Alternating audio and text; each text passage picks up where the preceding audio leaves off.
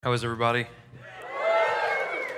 Good, good, good, good. Um, hey, I was going to talk about something. Uh, every year we do a fast at this church, and every year that fast falls during the Super Bowl. So, uh, and I just wanted to to maybe alleviate some guilt or, or pressure that you've had on yourself. I'm going to watch the Super Bowl tonight, and so yeah, I know, right? And so, uh, yeah. So I read this article the other day, and I think someone's wearing a, a, Brady jersey somewhere back here. There was a guy on the front row. There's like eight of us in the whole church that are Patriots fans, but um, or maybe more than eight. Uh, I read an article. There's only 16% of the population wants wants the Patriots to win. Um, I'm one of those, and I remember last year I received all these uh, not so nice messages because last year I prayed for Tom Brady's arm on Sunday and they say it was the most miraculous Super Bowl in football history. So I don't want to take all the credit for the Patriots winning last year. but maybe a small percentage. Someone said, Good Lord, I'll move on. I'll be done here in a second. I received so much heckling um, for that. But uh, anyway, so don't feel guilty. Have fun with your family tonight. Eat all the fruits and vegetables that you can and uh, enjoy yourself. So, uh, Anyways, okay, if you've never been to the church before, we are working through the book of Acts. We're a little bit more than halfway through it. If you are completely unfamiliar with this book of the Bible, let me, let me really, really quickly catch up to speed. So, this book, of, this book of the Bible is essentially about the birth of the church. This is where the church begins. And at this point in the story, it's the fifth book of the New Testament, by the way, if you have a Bible. At this point in the story, the church is about 16 years old. And we see in the first half of chapter 15 that we covered last week, the first rift has taken place within the church. Not people outside of the church causing division, within the church, there was a divisive moment. What had happened is some guys from Jerusalem, there was two big heavy concentrations of Christians. There were Christians scattered all throughout the Middle East and in the Mediterranean, but there was two large concentrations of Christians. One primarily Jewish in, uh, in, in Israel and in Jerusalem, right? And then one that was predominantly non Jewish in Turkey in the city of Antioch. Well, two Jewish Christians went up north and they started teaching the new Christians that they had to obey Jewish customs or they would not be saved. Okay? Paul and Barnabas found out about this and they said, well, that's not correct we're going to go down to Jerusalem and we're going to, we're going to get this right, right? We're going to have a committee, a council. We're going to all come together and we're going to decide what we're going to do. So, if you weren't here last week, we had the first council, the first hiccup in the Christian faith, if you will, and it was dealt with in the first part of chapter 15 of Acts. And the conclusion they came up with was essentially we're not going to force our Jewish customs on new Christians. And in return, new Christians, we would ask you to respect those who do follow the Jewish customs, okay? But we talked about last week that we can and we should love people, both Christian and non Christian, that we don't agree with. That we should do our best to be peacemakers, to get along, to respect and, and love other people. This week, I hope it's encouraging to you. Um, we're going to talk about this, and this is pulled from a verse in Romans chapter 8 that God works out all things for the good of those that love Him. Even our mistakes, our temptations, the, the bridges we've burned, the lemons we've produced in life, right? That God makes lemonade from the worst things that even we've done. If we are humble, if we will ask for forgiveness, and if we'll trust God, He works out all things for the good of those that love Him. Okay, that's what we're to talk about a little bit today. You should have a notes handout. We're in the 15th chapter of the fifth book of the New Testament. If you have your smartphone, uh, the YouVersion app, again, we're working on an app right now. That should be done relatively soon. But as of now, the YouVersion app, which is free, has all the scripture. I'm using the Christian Standard Bible um, if you want to use that or if you want to use a different translation. And uh, it should have all the notes on there as well. So we should be in good shape, okay? Well, I'm going to pray. We will dive into this, and you guys can eat nachos for days when you get home or today. Uh, and um, it's going to be good, right? Okay. Lord Jesus, God, we love you. We thank you. We praise you, God. Thank you, Lord, for the opportunity for all of us to come into this place today. Thank you, God, that we can laugh. And thank you, Lord, that we can dive into your word. And thank you, God, that we have good community and all the blessings you've put in our lives, God. Lord, I pray for anyone in this room who may not be a Christian, Lord, that they feel welcomed and comfortable today. I pray that they have an open mind to everything that they hear today, and that God, maybe they take something good away um, from the lesson. Lord, for every Christian in this room, I pray, God, that you also give us an open mind, that we apply what we hear today, and Lord, that we live out the kind of lives that you want us to live. Lord, we pray that you bless every church. Pray that you bless every nonprofit, Lord, especially my friend uh, David's God uh, Mentor Leadership nonprofit that we're highlighting this month. Pray, Lord, that you keep your hand on us, Lord, and that we can advance your kingdom, Lord. We love you. We thank you. We praise you in Jesus' name. And Lord, bless Tom Brady's arm. Amen. Okay. All right, let's get into the word, guys. No more messing around. Come on, let's. No, I'm just joking. okay, I'm going to read a little bit and I will go back and I'll break it down. Then the apostles and elders, with the whole church, decided to select men who were among them and send them to Antioch with Paul and Barnabas. Judas called Barsabbas and Silas, both leading men among the brothers. They wrote, now this is the, the, the creed, if you will, the, the, the letter that they're sending up. From the apostles and the elders, your brothers, to the brothers and sisters among the Gentiles in Antioch, Syria, and Cilicia. Greetings. Since we have heard that some without our authorization went out from us and troubled you with their words and unsettled your hearts, we have unanimously decided to select men and send them to you along with our dearly loved Barnabas and Paul, who have risked their lives for the name of our Lord Jesus Christ. Therefore, we've sent Judas and Silas, who will personally report the same things by word of mouth. For it was, it was the Holy Spirit's decision and ours not to place further burdens on you beyond these requirements that you abstain from food offered to idols, from blood, from eating anything that has been strangled, and from sexual immorality. You will do well if you keep yourselves from these things. Farewell. Okay, so after coming to a conclusion, after coming to a conclusion on how to handle this rift between the Jewish Christians and the Gentile Christians, the church in Jerusalem, which was kind of like the mother church of it all, right? The church in Jerusalem decided to draft up this letter that I just read you, send it up north with Paul and Barnabas and two representatives from the church in Jerusalem. Now, this decision was made in, in, kind of a council setting. This is considered the first council of Christian history, right? The first time they got together, made a huge decision about the faith. This letter that was drafted up and this decision was discussed amongst a lot of people, but eventually the conclusion was laid down by the pastor of the church in Jerusalem, James, the brother of Jesus, okay? So Paul and Barnabas were heading back to Antioch, anyways. Why did they have to send representatives in a letter to go with them? Well, this protected the integrity of the entire church, all of Christianity. If Paul and Barnabas would have went back, they would have represented an imbalanced decision.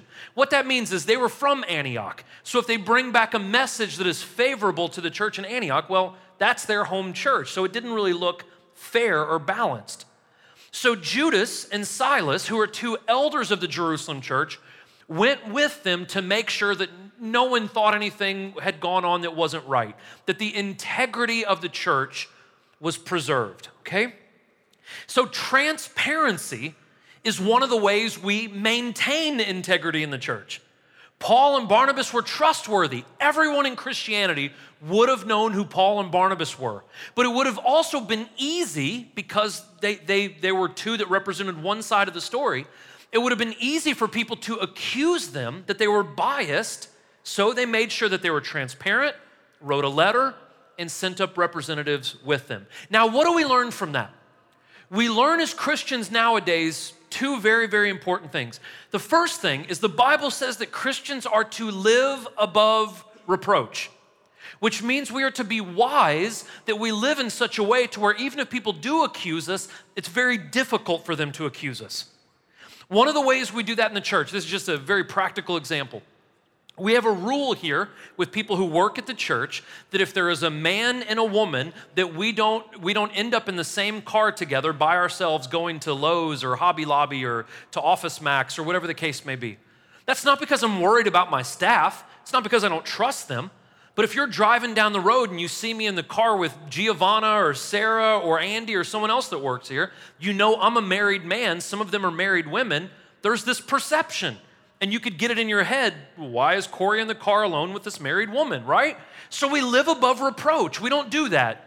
You can call that legalistic, I call it wise, right? So we just have these guidelines.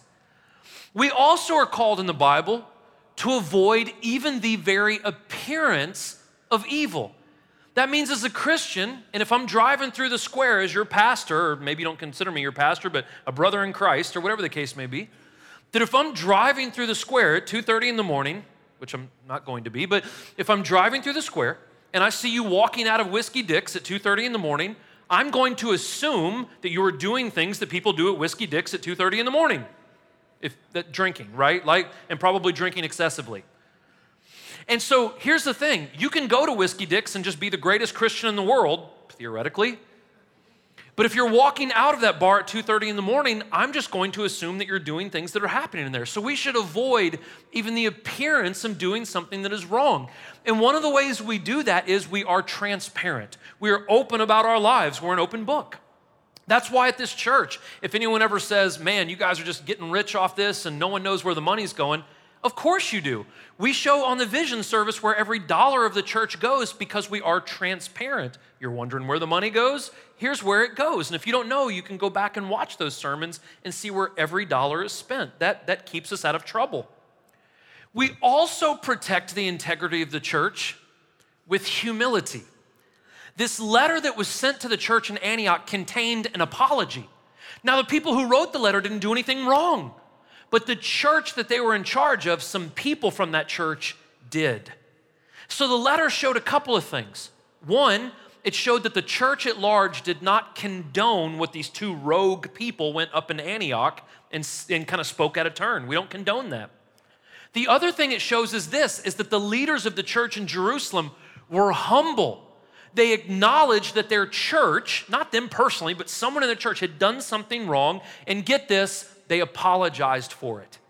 It's just like if someone who works here did something, right? Inappropriate. I may not have personally done it, but they represent the experience. So I need to say, hey, listen, I don't agree with what they did, but I am sorry for the trouble that they've caused you. We will right this wrong, right? But to do that, guys, takes humility. Takes humility. So the letter also acknowledged that these new requirements for new Christians may be burdensome. Not that they're wrong, but there's going to be a life change. And so this is good for them, and it's good for the church as a whole. But I think sometimes, guys, we need to be empathetic. I don't know if you guys remember when you first became a Christian. I became a Christian right before my 23rd birthday, about a month before my 23rd birthday. It was a dramatic shift for my wife and I it was a big change for us. Like we hung out at certain places that we shouldn't have. We did a lot of things we shouldn't have done. And, and I was drinking and smoking and doing all kinds of stuff that I shouldn't have been doing at that time. And so it was a big change for me to come into the Christian faith. And that takes a little bit of time. But if you're a new Christian in here, or if you're an old Christian in here, and sometimes you just have a hard time adapting, right? We need to learn that God loves us and that God sets parameters and rules not because He wants us to live a bad life, but because He wants us to live a good life. The reason why there's parameters on things like sex is because God doesn't want you to have an STD. He doesn't want you to have a pregnancy until it's the time that you want to have a pregnancy. He wants to protect your relationships. That's why there's boundaries to sex and sexuality.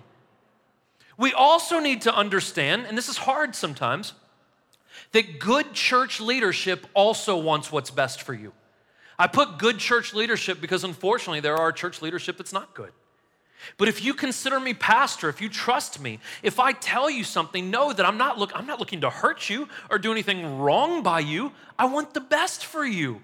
I am I, and I'm not I don't mean this with, with any arrogance, but I am God's chosen person for this church to, to, to help you, to look out for you. And I want what's best for you. Now, it gets into some uncomfortable waters and some, some kind of dangerous waters sometimes, because sometimes there are changes in our Christian walk that are not told in the Bible for us to do. What I mean is, sometimes you will have personal convictions by God. They're not biblical things, but you will have personal convictions and you are to listen to those. For instance, here's, here's probably the easiest one, most practical one. I tell this church all the time there is nothing wrong with you drinking alcohol. If you have a beer tonight with your pizza when you're watching the game, there is nothing sinful about that. Nothing wrong with having a glass of wine with your wife. Listen, God has convicted me and my wife that we should not drink alcohol. The reason why is because I come from a past of addiction. So God says, Corey, you don't need this in your life, right? It's not something that you need, it's not something your wife needs. And so I need to listen to that. Now we need to be careful when it comes to personal conviction because I cannot impose my personal convictions on you if they're not biblical. That's how cults start, right? And until this church had about 3,000 people, everyone thought we were a cult. But I think now, because we're big enough, they've accepted that we're not, right? So, anyways, the balance in that is this we must have trustworthy leadership leading churches, right? That knows that sometimes pastors are going to tell you to do things. Well, it doesn't say that I can't do that in the Bible. I know that. But as your pastor, let me help you. Let me shepherd you in this way. So, first, we must have trustworthy leadership. Secondly, we must have humble, God fearing, and church honoring congregants. If you come to, and guys, I say this with all humility, if you come to this church and block off an hour of my time and come in there and say, Pastor, what do I do about this? And I say this, and you say, No, that's dumb, then why do you come here, right? Why is this your church if you don't even trust me to help you? There's a breakdown there. I need to be trustworthy. You need to be humble and you need to be willing to, to maybe listen every once in a while to what I have to say.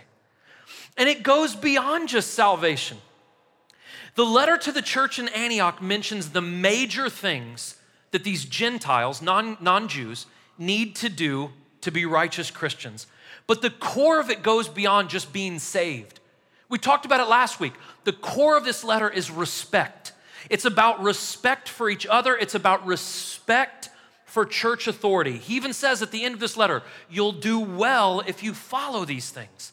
So here's the thing, guys we have to honor each other because the Bible says that we are to outdo each other with honor. We are to submit to authority, and that's not just Christian authority. This is difficult for us. I don't care who you voted for for the last two presidents. It, for some reason, Barack Obama and Donald Trump have been some of the most polarizing men that's ever led our country. Whether you like them, don't like them, whatever the case may be. But it is not very Christ like to throw a 666 on the forehead of one of your leaders of your nations and constantly talk bad about these people. Romans 13 says every leader that is in office is there not because you voted for them, but because God put them there.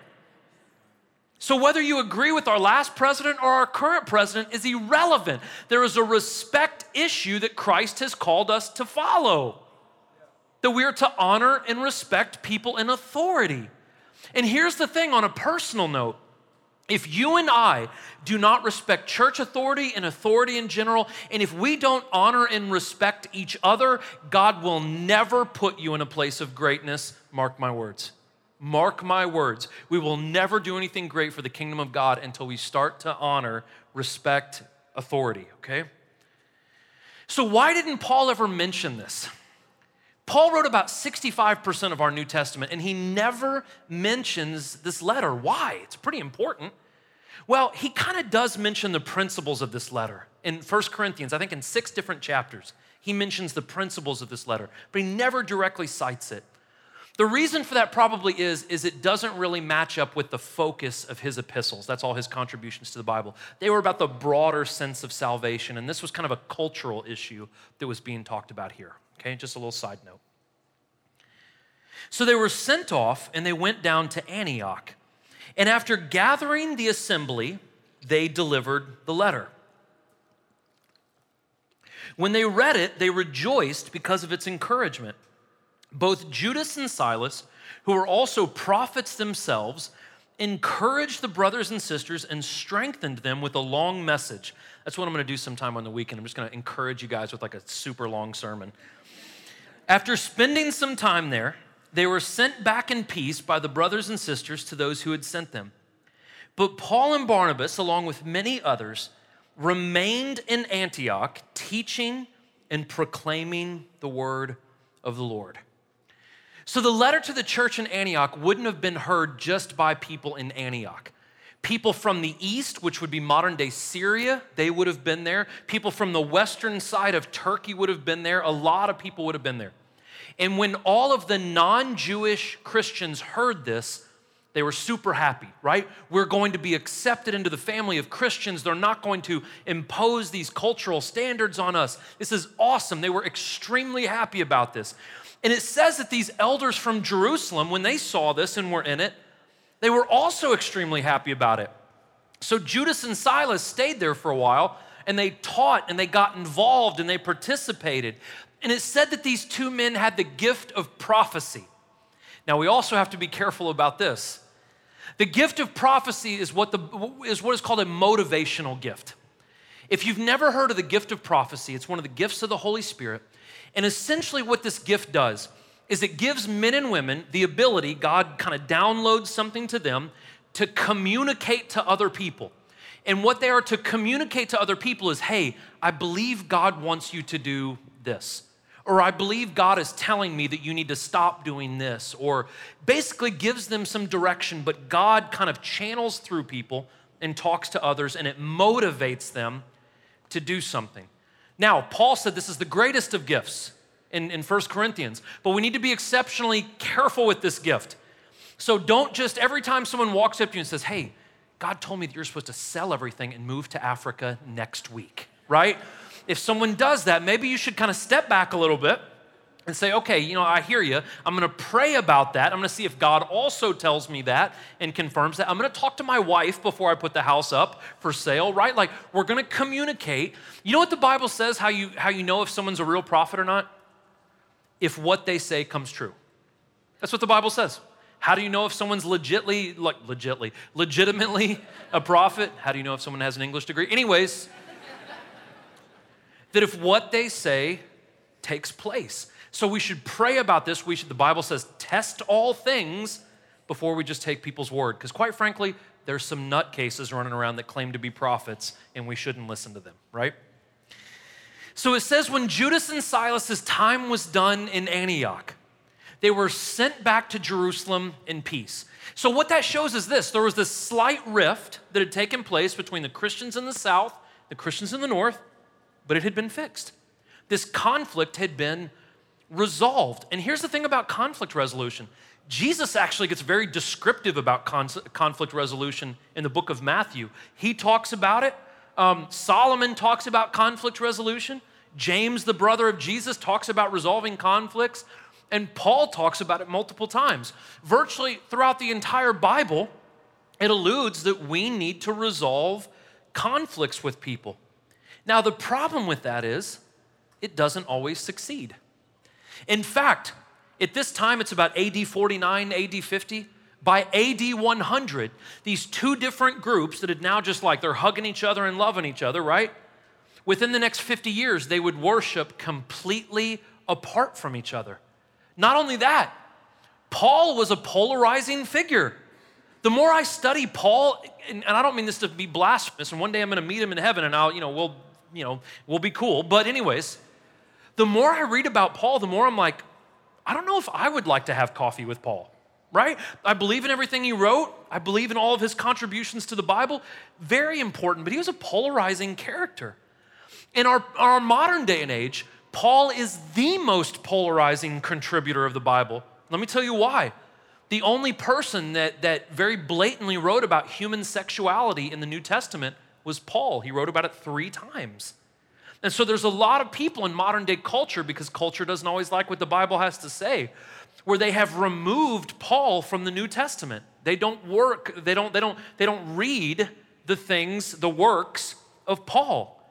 Now, in case you're wondering why that's a big deal, A, it takes away about 65 to 75, uh, 70% of your New Testament is gone if you remove the writings of Paul. Now, let me tell you why that's also a big deal.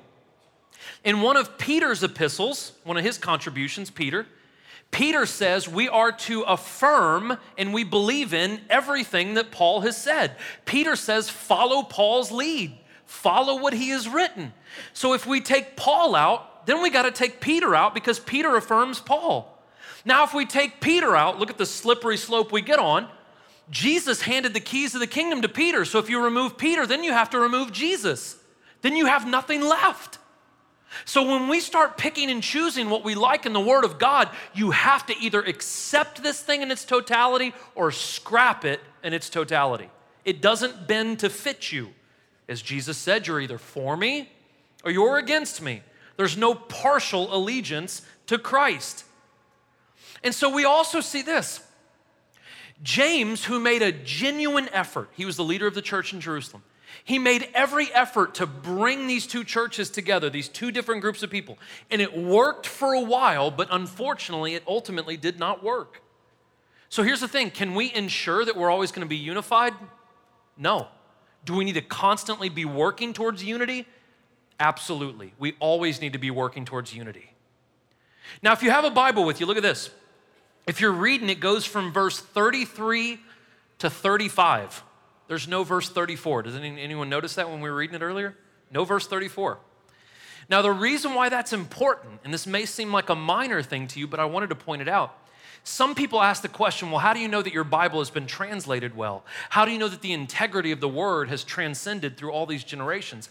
There is so much care taking and translating the, the, the, Word of God, there's been so much care in making sure the Hebrew and Greek has translated over to our English language in the most just perfect way. That when they found later manuscripts, the Dead Sea Scrolls of the book of Acts, there was verse 35 that it looked like a scribe had added in that Silas remained in Antioch. It's a small detail, it's kind of irrelevant but they pulled it out because they didn't believe it worked perfectly with the narrative of the story. That shouldn't make you question the integrity of the Bible. It should strengthen that they have taken amazing care to preserve the integrity of the Word of God, and we can rest assured that this book is very, very solid. Okay? After some time had passed, Paul said to Barnabas, Let's go back and visit the brothers and sisters in every town where we have preached the word of the Lord, and let's see how they're doing. Barnabas wanted to take along John Mark, but Paul insisted that they should not take along this man who had deserted them in Pamphylia and not gone on with them to the work. They had such a sharp disagreement that they parted company, and Barnabas took Mark with him and sailed off to Cyprus. But Paul chose Silas and departed after being commended by the brothers and sisters to the grace of the Lord. He traveled through Syria and Cilicia, strengthening the churches. So, what in the heck has happened here? Now we see a rift between the two men that were responsible for spreading the gospel to all of the Gentiles. So, roughly a year and a half had passed since the council at the beginning of chapter 15. It's, it's roughly about AD 50. In verse 36 marks another turning point. Now, Paul is about to go on his second missionary journey. So, his motivation was, was pretty simple. Hey, let's go back to all the Christians and all the churches that we started in our first trip, and let's just make sure they're doing okay. Let's encourage them, let's teach them, let's see if they need anything. Sounds great. Barnabas is like, Paul, that is an awesome idea. Let me go get Mark and he'll go with us. Oh, and now here comes the friction.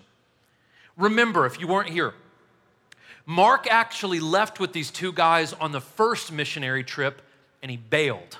We have no idea why. All we know is there was some kind of conflict between Paul and Mark, and Mark took off and he returned home.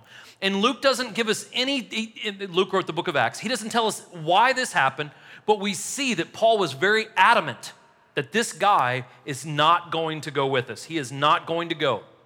And this disagreement over Mark between two very dear friends became a blowup. The idea of Mark coming, coming along put a wedge between two guys who had traveled over a great part of the world together 1,400 miles that they traveled on land and sea with each other. Now, again, we don't know. Was Mark maybe a little cocky and unrepentant towards Paul? Or was maybe Paul thinking that he was going to water down the, the message of the, of the Jewish council? He doesn't, we don't know. We have no idea. What we do know is this, and I hope you find this interesting. It looks like this awful thing has happened. but God was actually working out something better for his kingdom. They intended to take one group and to start to head back through Cyprus and up through Western Turkey and head back. They were going to take one group. God wanted more geography to be covered, so a situation happened to where it wasn't going to be just one group going out, there was going to be two groups going out. One was going to go west towards Cyprus, one was going to go east towards Syria. They would cover twice as much area in the same amount of time. Not just that, they would actually be a more balanced team because Paul was from Antioch, Silas was from Jerusalem, so you'd have two different kind of representations of the two different groups of Christians traveling together, spreading the gospel. It just made so much sense. So look what God was doing. What man intended to do one way, God said, No, I'm going to do it twice as big. I'm going to do more. Does that mean that God designs fallouts between people? Sometimes yes, sometimes no. So here's the thing God always wants reconciliation between Christians. That's what He hopes for reconciliation. God is a God of reconciliation. He even wants us to be reconciled with non Christians. But if God's plan is being hindered, He will allow things to happen to make sure that His will goes forward. Here's the other side of that God is sovereign, right? We know that God is sovereign, but we also have a choice in the matter. We are in a culture right now to where it is never our fault, it's always someone else's fault, right? Here's how arrogant we are as humans, right? You ever hear people say, man, it, the devil's just been after me? Okay, here's the thing about the devil the devil is not omnipresent, which means Satan cannot be at all places at all times. So, how arrogant is it of us, of the 8 billion people on planet Earth, that, that, that Satan is focused just on Corey Trimble, right? Boy, Satan is just running after me because I'm the most important person on planet Earth. Not the case. So, whenever we're always blaming things on the devil, or whenever we're just blaming things on God, God, why did this relationship fall apart? And God's like, because sometimes you're a butt, you know? I mean, like, that's why it falls apart. It wasn't God's fault. Sometimes we're jerks. That's us. And so, my five year old was sitting in service last night and I said that and she just started cackling. I mean, because I said but in front of all these people, right? She just thought that was hilarious. But here's the thing sometimes it's just us. Again, I'll pray for people sometimes and they're just like, man, the devil keeps making me look at porn. I'm like, really? Satan comes into your house, opens up your laptop, types in that and says, have you seen this? Right? Satan doesn't do that. You do that. That's your flesh. That's your problem, right? And so sometimes it's not God, sometimes it's not Satan, sometimes it's just us. And so we've learned today, in case you didn't know, that humans make mistakes. Look at the people that we've studied in the Bible just this week we see that Paul was polarizing. Some people just didn't like Paul, right? Maybe he was a know-it-all. Maybe, maybe just he wasn't good with, with interacting with people sometimes. But Paul, Paul was polarizing. We see that Mark was flaky sometimes. He bailed out on people. We see that people argue, even friends argue, that there were divisions. Now, listen, guys, this shouldn't discourage you, this should encourage you. Paul contributed 65 to 70% of the New Testament. Almost all of our Christian doctrines and beliefs came through the writings of Paul. If God can work with a guy like that, he can work with a guy like me. He can work with a woman like you. When we see that the men and women of the Bible had fallacies just like we did, right? That we see that God can also do amazing things with us. It also shows us that we must be dependent on His grace and mercy because we're going to make mistakes. That should encourage us. We also learn that God is sovereign. This should also encourage us. Though we make mistakes, God is in control. Now, just because God is in control, does that give us an excuse not to do anything? Of course not. Oh man, I haven't paid my bills in eight months because I'm not working, but hey, God's in control. You're, you're, an idiot, right? Like, go get a job and pay your bills. And so God has always called mankind to work. Just saying God's in control, again, God's not going to show up and be like, hey, I got these applications for you. Can you fill these out and I'll take them back to the, you know, to the places? No. God is in control, but that means that if we will trust Him, if we will work hard to build a relationship with Him, we can ultimately lay back and say, regardless of what happens, come hell or high water, God, you got it. God, you got it. You are in control. And there should be a peace that washes over us, a comfort that should come to us to know that nothing happens outside of God's knowledge. You ever think that your sins shock God? They don't. Before you were even knit together in your mother's womb, the Bible says, God knew everything about you.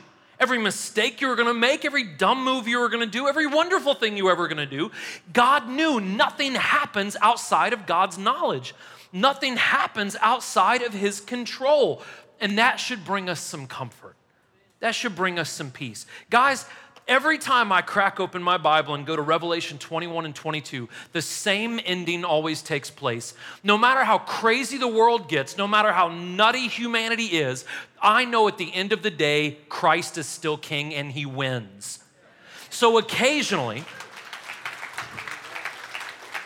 occasionally we need to go back to the end of our Bible whenever we're just like, oh, what is gonna happen? You know, oh, everything's falling apart, North Korea, all this stuff. You know, like we're freaking out that we need to go back to the end of our Bible and say, Christ still wins.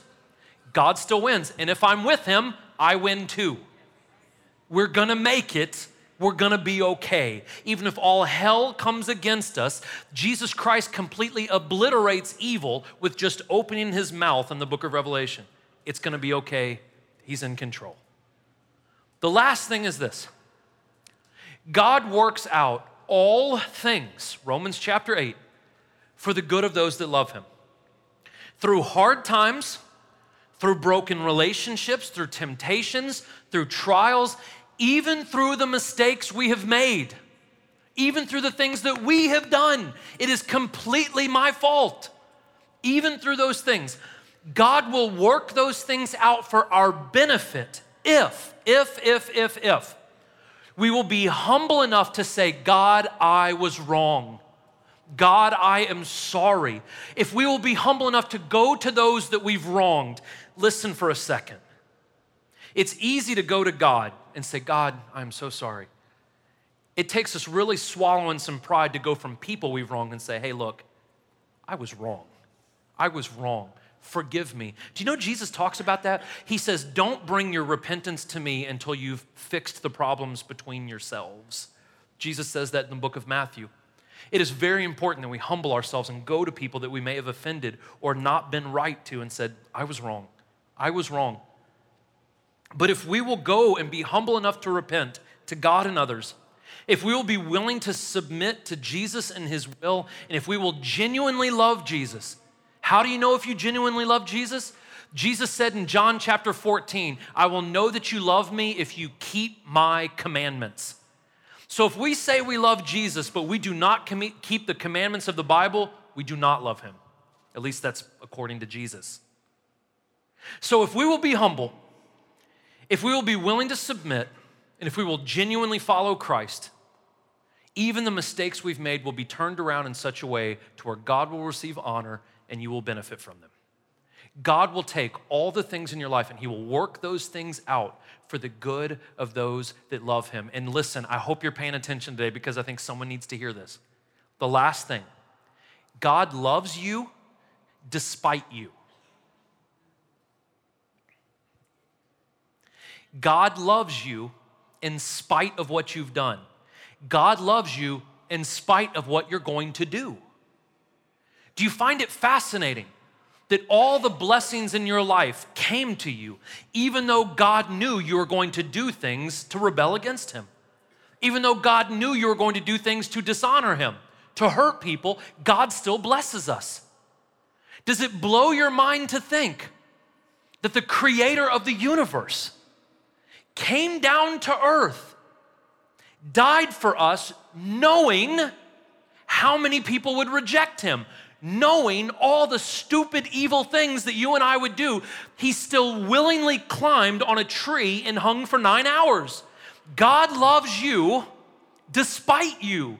Well, Corey, you don't know what I've done. I don't, but God does, and He loves you despite you. Through all your faults, all your insecurities, all the things that have been done to you, all the things that you've done to others. And this should bring us to a place of humility that we should fall on our faces and say, God, forgive me. God, I'm willing to submit. God, I love you. And if we will do that, we will be taken care of. Not just in this life. This isn't a prosperity gospel, that's garbage. This is not a prosperity thing. What I'm talking about is we will ultimately be taken care of for eternity. Jesus Christ looked at his followers and he said, Listen, I'm going to prepare a place that has many mansions. And if it weren't true, I wouldn't have said it. That's what Jesus said. So if you again want to go back to the book of Revelation, chapters 21 and 22, and if you want to read about the grandeur and the glory and the beauty of heaven, if you want to read about the streets of gold, if you want to read about the city that comes down, the new Jerusalem on a brand new earth with 12 pearly gates and the foundations of all kinds of beautiful stones. And then when you go inside the interior of the city, the river of life that leads to the tree of life. But it says there's no sun. Why? Because the glory and radiance of Jesus Christ the King lights up everything forever. So God has prepared this place. Listen, God has prepared this place for you and I. That if we will just humble ourselves and love Him and submit to Him, that He doesn't want to just take care of you now.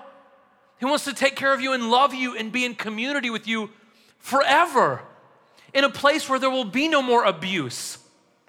There will be no more kids that get cancer.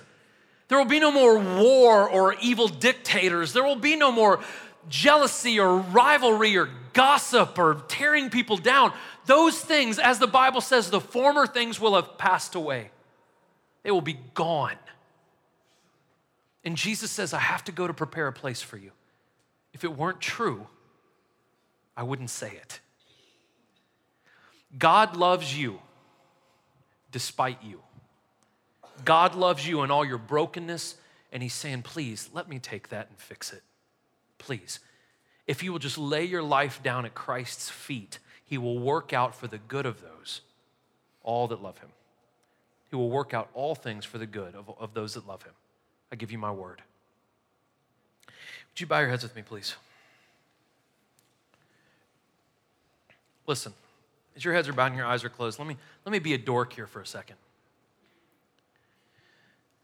Several years ago, a group of scientists pointed the Hubble telescope into a little black circle in the universe. There was nothing there. Typically, with telescopes, you pointed at things that you want to look at. They pointed it into a black void. They took the longest exposure that a camera had ever taken.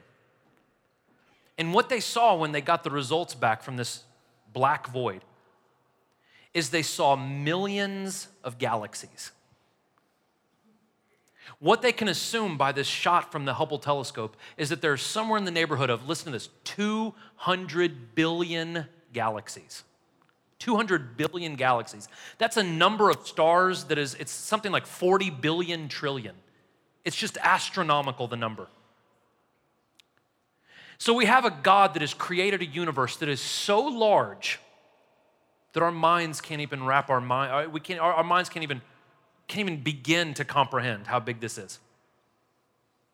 And in this huge, vast universe that God has created, not only does He know who you are, He knows every hair on your head. And God, the God that created 200 billion galaxies, climbed up willingly on a cross to die for your sins.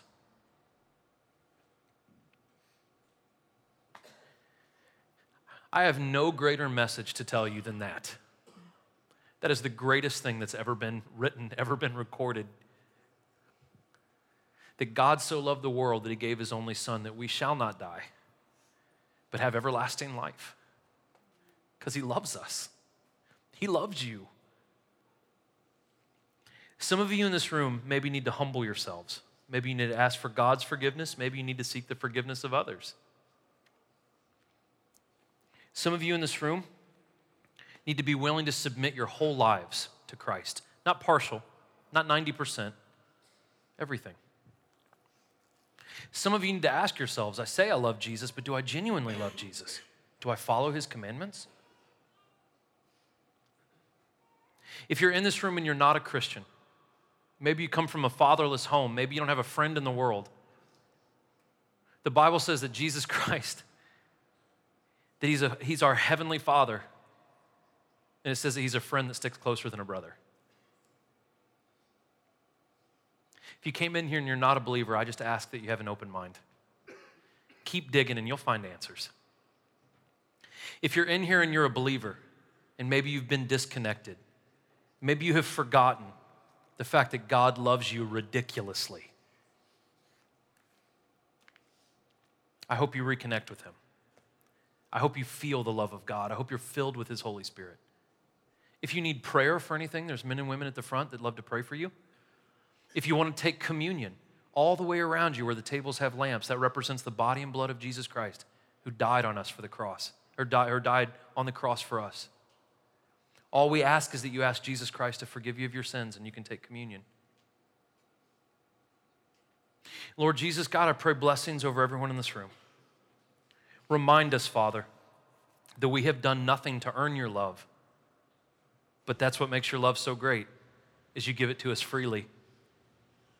You love us, Father, despite all the things we've done, despite all the things we'll do. You love us. Remind us of that, God. Forgive us, and Lord, let us seek forgiveness from those we've offended. Lord God, help us and make us strong. We love you. We thank you. We praise you, God, in Jesus' name. Amen. Love you guys to death. You're welcome to help yourself to communion, prayer, and uh, make yourself at home. Thank you, guys.